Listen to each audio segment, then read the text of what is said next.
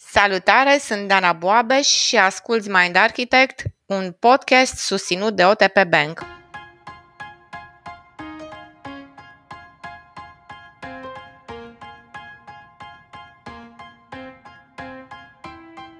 De mici copii, adulții în jurul nostru ne întreabă ce vrem să devenim când o să fim mari.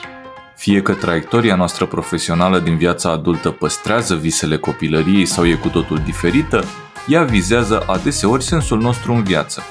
A fost sau nu menirea noastră să ajungem acolo unde suntem acum? Sau, dacă în prezent ne e rău, ce sens are toată suferința? Care e sensul în ce vom face de acum înainte sau în relațiile pe care le-am creat cu cei din jur? În episodul de astăzi vorbim despre una dintre cele mai importante teme existențiale, sensul vieții și încercăm să descoperim cât este el de real, cât e prestabilit și cât ne-l creăm singuri și, în final, ce sens are sensul vieții pentru noi.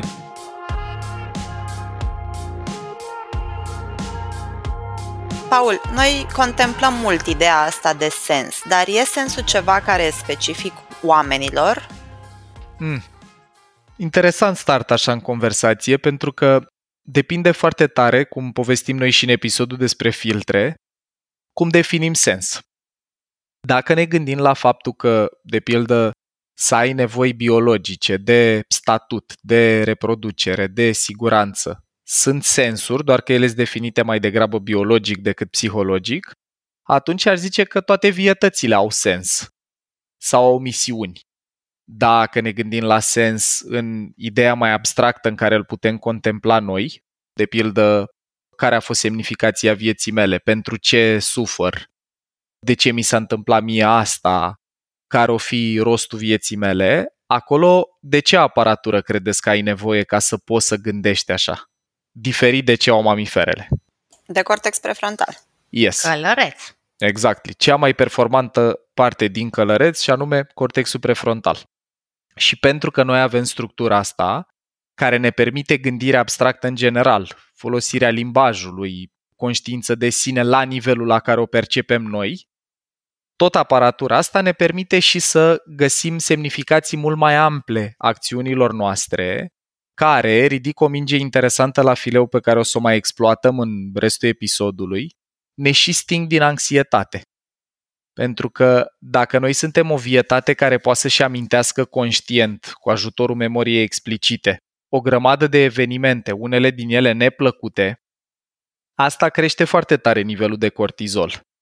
Ați văzut cum e sentimentul când îți zboară mintea la tot felul de lucruri nasoale din trecut și încep să simți anxietate, inclusiv corporală, în prezent. E familiar sentimentul? Mhm, Da, da. E, în situația respectivă, a putea să-ți spui o poveste despre de ce ai trăit asta și ce utilitate a avut, îți mișcă focusul atenției de pe ceva dureros, pe ceva cu titlu de recompensă, s-a întâmplat aia pentru ca să poți să ajungi în punctul ăsta, și atunci e foarte ușor de înțeles de ce când elefantul simte anxietate, călărețul e pus în situația de a inventa o poveste care să justifice sau liniștească starea elefantului. Cam asta ar fi felul în care ne putem uita neuroștiințific la de ce mintea umană produce sens și de ce e un pic mai abstract sau semnificativ mai complex decât cum îl vedem la alte mamifere, unde dacă au mâncare, au adăpost, au statut să pot reproduce, viața e frumoasă. Paul, înțeleg până acum că practic sensul se referă la semnificația pe care o dăm vieții noastre. Îmi închipui de asemenea că ar fi destul de greu să dăm o definiție a sensului. Poți totuși să ne spui dacă există o definiție sau cum ai defini sensul? Păi, cred că ai definit totul, Dorin, excelent. Cu sensul e semnificația pe care noi o dăm vieții noastre, unde eu aș pune o notă de subsol foarte importantă. Putem să o definim conștient, adică să avem momente de contemplare în care noi reflectând la ce e important pentru noi, ce ne motivează și așa mai departe, să găsim un narativ, o poveste, un sens, un rost pentru viața noastră și să facem asta conștient, sau o să formulăm un astfel de scenariu de viață inconștient. De pildă, dacă am trăit multă suferință când eram copil, fără să reflectez neapărat la asta, pot să formulez un sens inconștient din a ajuta pe alții să nu trăiască vreodată ce am trăit eu, prin a-i proteja pe alții de asta. Și poate devin uh, psihoterapeut, poate devin polițist, poate devin pompier, oameni care își pun viața în sprijinul îngrijirii sau salvării altora. Deci, e semnificația pe care noi subiectiv o dăm vieții noastre, doar că ea poate să fie formulată conștient sau inconștient și aș mai adăuga o chestie interesantă, că sensul e o temă existențială. Și în filozofia existențială și în psihoterapia existențială sunt niște teme care apar recurent, ele referindu-se la lucruri care ne preocupă universal, cum sunt și butoanele scarf nu contează vârsta, cultura și așa mai departe, în momentul în care avem un cortex prefrontal matur, începe să ne preocupe puternic una sau un mix între temele astea și ele sunt așa. Moarte, cam toate persoanele la un moment dat încep să reflecteze la relația lor cu mortalitatea și foarte multe acțiuni pot fi mobilizate de reflectarea la temele astea existențiale. De exemplu, să mă afund în muncă ca să nu-mi dau seama că trece timpul sau pierd pe cineva, sunt confruntat cu pierdere și cu moartea cuiva drag și îmi schimb radical viața, ca să nu mai fiu ancorat în viața trăită cu persoana aia, ca să nu fiu obligat să mă confrunt cu pierdere. Deci moarte. Izolarea, unde apare tensiunea asta în uh, faptul că noi suntem fundamental singuri, respectiv nimeni nu poate să ne cunoască intim fiecare colț al minții Totuși, căutăm conexiune cu alții și familiaritate, asemănare. Aici vedem și butonul relatedness din modelul SCARF, care arată că la nivel biologic, în momentul în care întâlnim familiaritatea, asta ne liniștește. Înclinația mamiferelor de a trăi împreună. După care, a treia e libertatea, cum poți să fii cât se poate de liber sau autonom. Aici vorbim de butonul autonomie din modelul SCARF, ca să vedeți, dragilor, că au corespondente neuro, butoane emoționale care afectează elefantul. Și uh, tema asta a libertății e tensiunea între cum poți să te simți autonom și să ai uh, self-reliance, apropo de nevoile universale, discutate de noi în episodul despre motivații, într-o lume în care libertatea mea totală va însemna lipsa de libertate a altcuiva. Dacă eu vreau să ascult muzică la două dimineața și Luciana vrea să doarmă și locuim în același bloc, s-ar putea ca nevoia mea de libertate să atenteze la a ei. Și e despre cum putem găsi echilibrul ăsta. Cum poți să te simți liber când muncești pentru a plăti o rată la un credit pe care l-ai făcut, pe care dacă nu îl plătești îți pierzi casa, dar ai vrea să ai și timp liber și așa mai departe. Deci, tensiunea asta. Și sensul e a patra. E poate că cea mai abstractă dintre ele, pentru că celelalte, vedeți, au corespondente cu nevoi universale. Moartea e despre safety, izolarea e despre relatedness și libertatea e despre autonomie. Sensul n-are neapărat un corespondent în modelul SCARF în mod direct, dar dacă ar fi să aibă unul, ar fi certainty. Nevoia noastră de certitudine, de a vedea un fir roșu și de a vedea o cauză pentru experiențele pe care le trăim pe parcursul vieții. Dacă pierd ceva foarte intens, e foarte liniștitor să pot să spun Păi da, dar așa a fost să fie.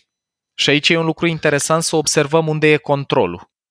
Dacă zic, am pierdut proiectul ăsta pentru că așa a fost să fie, unde e controlul?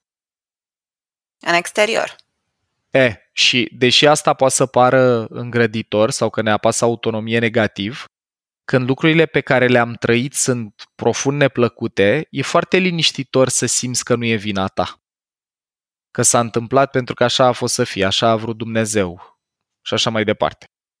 Deci, sensul din perspectivă neuro are componenta asta puternică de liniștire, de a apăsa butonul cu certitudine pozitiv într-o cheie și mai e una interesantă care se leagă tot de scarf, pe butonul cu familiaritatea de pildă, a adera la sensul al cuiva.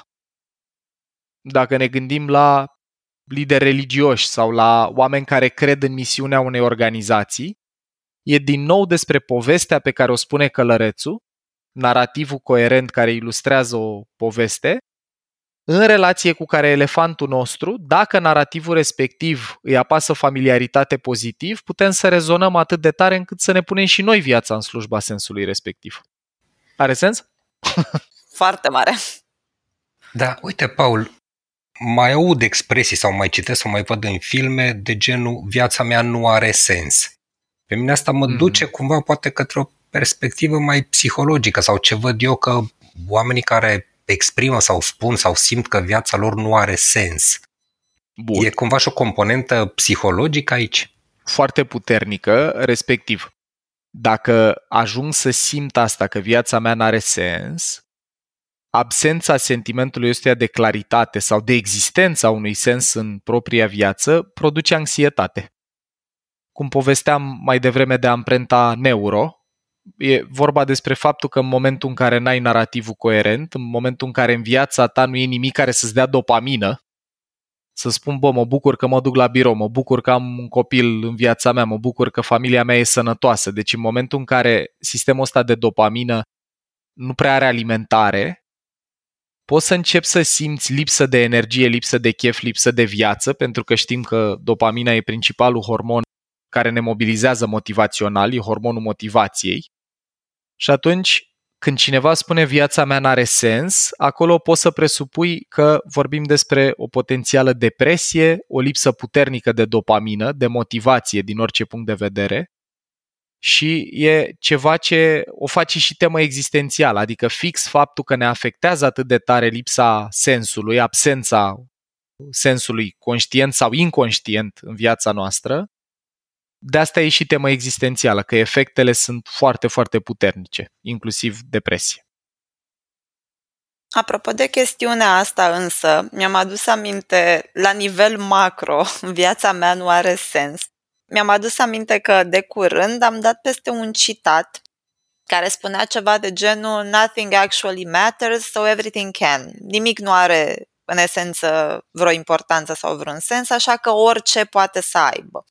Și v-am să întreb, sensul are vreun soi de valoare intrinsecă sau e pur și simplu ce facem noi din existența noastră, ce valoare îi dăm noi?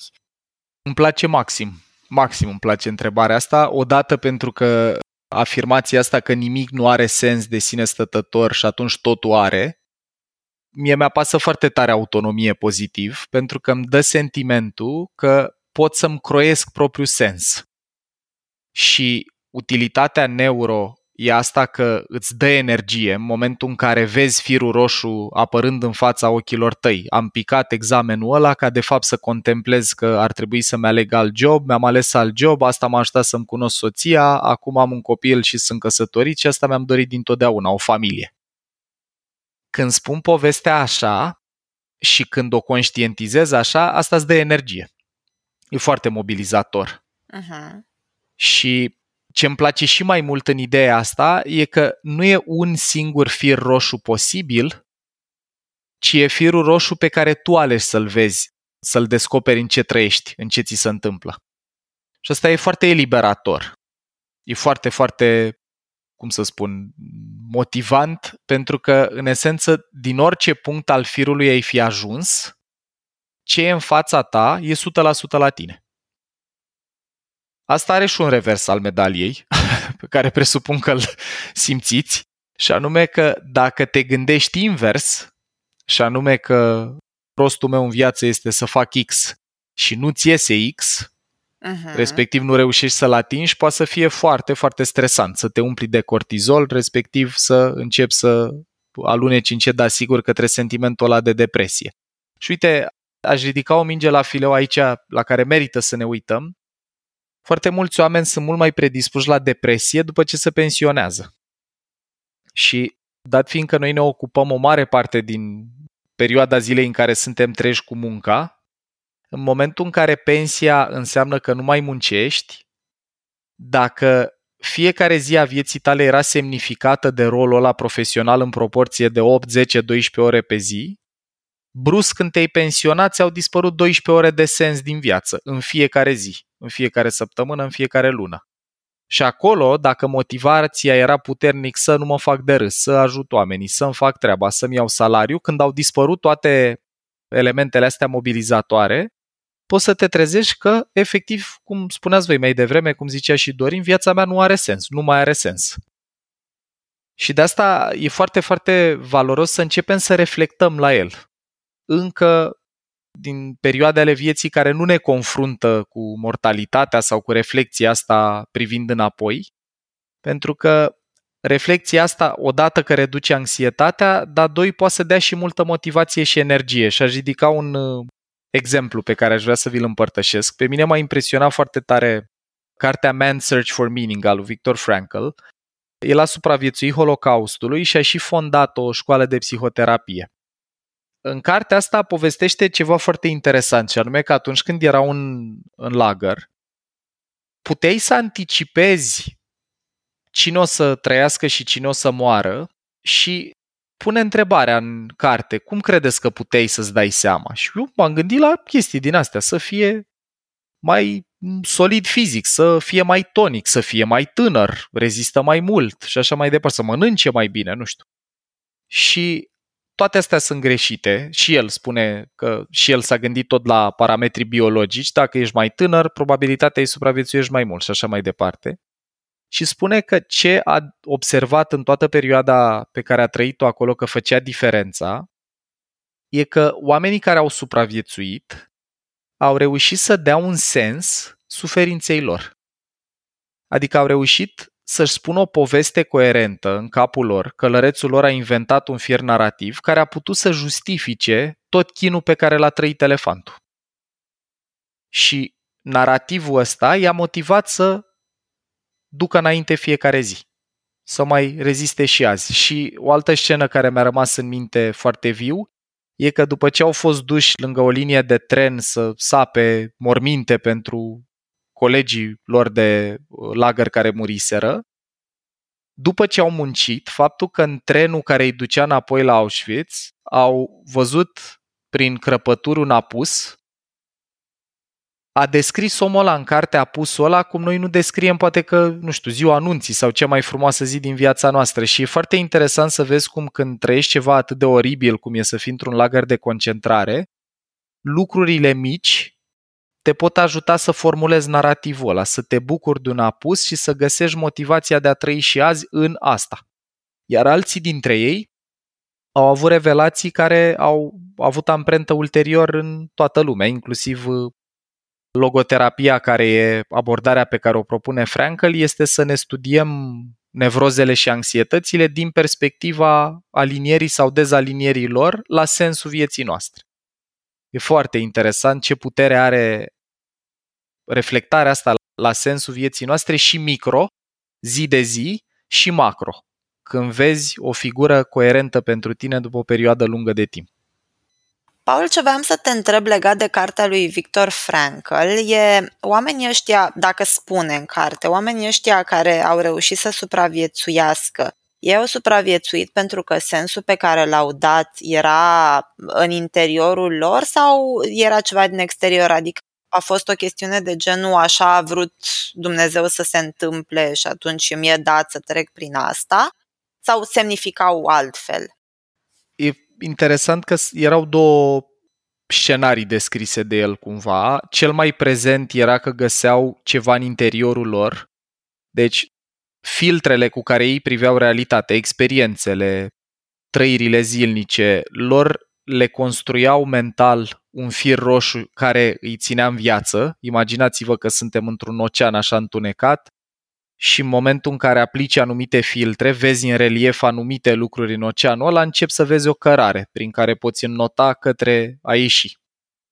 Cam asta era cea mai dezugrăvită experiență, dar mai e una interesantă, că cei, și asta nu e strict valabil din uh, cartea lui Victor Frankl, deși și el povestește despre genul ăsta de persoane, când ajungeau la fundul sacului, motivațional vorbind, deci când ajungeau într-o stare foarte nasoală emoțional, a ceda controlul, a considera că lucrul ăla s-a întâmplat din motive exterioare lor, așa a vrut Dumnezeu, așa a fost să fie, asta a fost soarta mea, reducea din presiune, reducea din stres. Faptul că nu e vina mea, nu era în controlul meu, face ca experiența asta să fie mai tolerabilă. Deci sensul are ambele fațete. Pentru unii oameni poate fi mobilizator, să dea sens suferinței lor, altora, când vine vorba de eșec și de pierdere cu precădere, poate să fie un antinevralgic bun, un lucru care să te liniștească că, băi, asta a fost să fie, n-a fost în puterea mea. Eu militez foarte tare pentru abordarea asta mobilizatoare, care activează mai degrabă ramura simpatică din sistemul nervos autonom, respectiv dacă am avut un eșec, să citesc în el că a fost o lecție pe care trebuia să o învăț ca să merg înainte mai bine. Pentru că riscul major și pe ăsta cred că îl vedeți și în mediul business, așa, genul ăsta de mentalitate, e când încep să pui semnificația lucrurilor ce ți se întâmplă în exterior sau motivul pentru care ele s-au întâmplat în exterior, auzi replici de genul Păi normal, eu cum aș fi putut să pornesc un business, că eu n-am avut părinți general de securitate sau eu n-am avut bani, cum a avut cu tare. Și acolo vedeți că lucru care ține omul ăla pe loc, care nu-i permite să mobilizeze într-o direcție în care își dorește, e sentimentul ăsta că diferența de șanse sau lipsa de corectitudine e ceva ce e fix. Exact cum spune și Carol Dweck în Mindset, ideea de mindset fix, respectiv mindset-ul ăla de creștere. Paul, aș schimba puțin perspectiva și te-aș întreba cum ai interpreta expresia common sense sau, mai bine zis, cunoscutul nostru românesc e de bun simț? Uh, cel mai frumos cadou mi-ai făcut, dar dacă ai întrebat asta. Deci eu am, trebuie să mărturisesc așa și într-o cheie personală, că eu am aversiune puternică la asta, am alergie la e de bun simț sau e normal. Și explicația pentru care eu nu mă nebunesc după exprimarea asta e în episodul nostru cu filtrele. De ce nu vedem lumea așa cum e ea, ci așa cum suntem noi? Dragilor, noi știm că neuroștiințific vorbind avem de 10 ori mai mulți neuroni specializați în proiecție, în a suprapune peste realitate cei deja în capul nostru, decât în a capta cu acuratețe realitatea. Și în virtutea biologiei ăsteia, noi practic când ne uităm la aceleași lucruri din exterior, fiecare operăm cu modelul nostru despre realitate. De asta nu o să găsim două minți identice. E, ideea de e de bun simț în momentul în care noi considerăm că de bun simț e ceva ce e destul de discutabil, nu știu, te vezi un părinte care crede că e firesc să ridici tonul la copil și un părinte care crede că e bine să nu ridici niciodată tonul la copil. Foarte greu de spus care e perspectiva corectă de folosit în toate situațiile, dar noi am putea să spunem, băi, e de bun simț să nu țip la el, cunoscând că, na, produce suferință, poate să aibă efecte nasoale. Doar că cam în sensul de care vorbești, Dana, presupune ca suficienți oameni să aibă un model interior despre realitate suficient de similar cât să numească asta normal.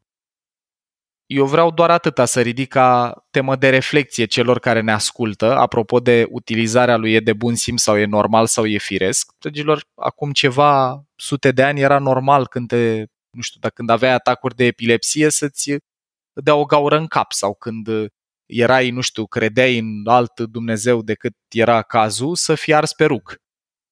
Deci, nu știu dacă putem să observăm împreună că ideea de bun simț a evoluat foarte mult în timp.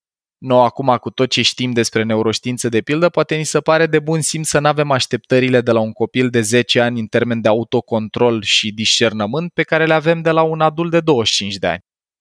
Dar era o vreme când puteai să spui copilul meu este irresponsabil pentru că cu tare lucru. Păi da, dar irresponsabilitatea are și o amprentă neuro. Și atunci, eu uh-huh. cred că e mhm. de bun simț să nu mai folosim atât de mult, e de bun simț. Corect. Și și presupunem câteodată, dar uite, perspectiva asta macro și perspectiva micro pe care a adus-o în discuție un pic Luci, pe mine mă duce cu gândul la un scurt exemplu care îmi naște și o întrebare. Și exemplu e foarte recent pentru mine. Chiar ieri aveam o convorbire cu un coleg de birou și cumva eu mi-am introdus în limbajul uzual să verific din când în când într-o convorbire are sens pentru tine. Și uh-huh. de obicei în convorbiri lumea zice da, are sens, deci am o convorbire ghidată. E, când colegul mi-a zis de trei ori una după alta la trei întrebări de ale mele că nu are sens pentru el, cumva m-a ajutat tare mult să mă duc dintr-o convorbire din asta ghidată, în care mm. voiam să-i cer ceva să facă cum vreau eu, într-una de explorare, mai, mai de coaching. Și cumva verificarea totdeauna a sensului, sau cum ziceai tu, să nu presupun că e common sens, îmi ridică următoarea întrebare, Paul. Cât de mult pot eu să influențez sensul cuiva și dacă o fac e bine și dacă e bine pentru cine. Mi se pare grozavă perspectiva și întrebarea asta. Eu cred că de putut să-l influențăm putem, din perspectiva faptului că, uite, o împart așa, împart răspunsul rapid în două bucăți. Mi se pare extrem de util să verificăm cu oamenii dacă ce spunem are sens pentru ei, pentru că ăla e un moment când ne acordăm filtrele. Vedem dacă vedem lucrurile la fel și asta o să reducă mult conflicte acasă și la birou. Bă, are sens pentru tine asta? Cum te simți cu asta? Face sens? Da? Deci genul ăsta de verificare.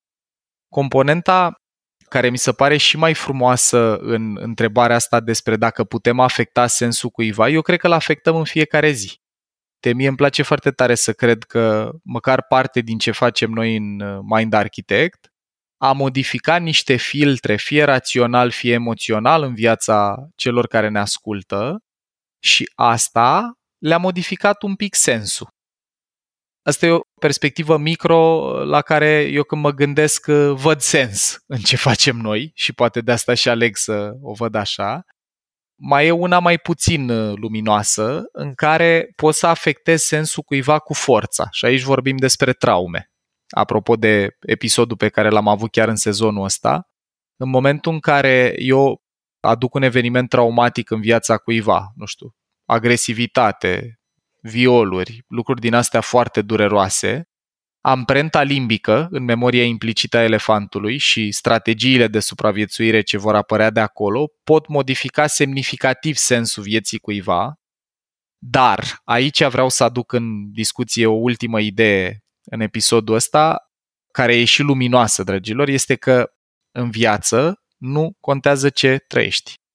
Contează ce înțelegi din ce trăiești. Nu vorbesc despre a minimiza importanța unor experiențe emoționale, ci despre a conștientiza că evenimentele sunt ce ni se întâmplă, dar felul în care alegem să ne uităm la ele e profund subiectiv, pentru că avem de 10 ori mai mulți neuroni specializați în proiecție. Și atunci, indiferent ce trăiesc, în fiecare moment în care sunt conștient și încă îmi funcționează călărețul, pot să aleg să mă uit la șutul în fund pe care l-am primit de la viață fie ca un șut care mă pune la pământ, fie ca ceva care îmi dă dopamină și mă face să fac mai mulți pași în față. Și atunci, cred că poate că episodul ăsta e unul din episoadele mele preferate din tot podcastul, pentru că ne dă puterea de a decide zilnic care e următorul inel din sensul ăsta al vieții noastre. Și fiecare persoană pe care o aducem în viața noastră, fiecare carte, fiecare podcast, fiecare film pe care îl vedem, fiecare experiență pe care o trăim, o să planteze litere într-un scenariu, atât în memorie implicită, emoțional, cât și în memorie explicită. Și inelele astea țesute unul după altul poate să zugrăvească fie o viață plină de sens care îți dă dopamină și energie să mergi înainte și să continui să faci lucruri în care crezi. Absența lor sau găuri în tapiseria asta poate să ducă la depresie, la anxietate și la crize existențiale. În toate cazurile, a ne reformula periodic sensul ăsta, eu cred că poate să ne țină mult mai echilibrați și mai motivați, călăreți și elefant deopotrivă. Paul, ca la fiecare înregistrare, am impresia că pentru mine e cel mai mișto episod. Am asta de fiecare dată. Îți mulțumim tare pentru ce ne-ai împărtășit în episodul ăsta cu sensul cu maximă iubire Mulțumim, și maxim Paul. sens. Mulțumesc și eu. Mulțumim!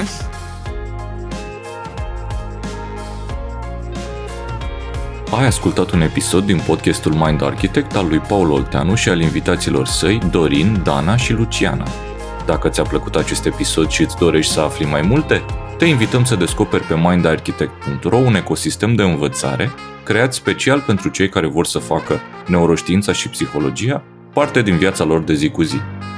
Podcastul Mind Architect poate fi ascultat în continuare gratuit pe rețele de podcasting precum Spotify sau Apple Podcasts, pe canalul de YouTube Mind Architect sau pe mindarchitect.ro. Și dacă ai în preajma ta alte persoane care crezi că ar avea de câștigat din genul acesta de cunoaștere, ne-am bucurat tare să le dai și lor un share. La episoadele de podcast contribuie cu vocea sa și Vlad Bogos.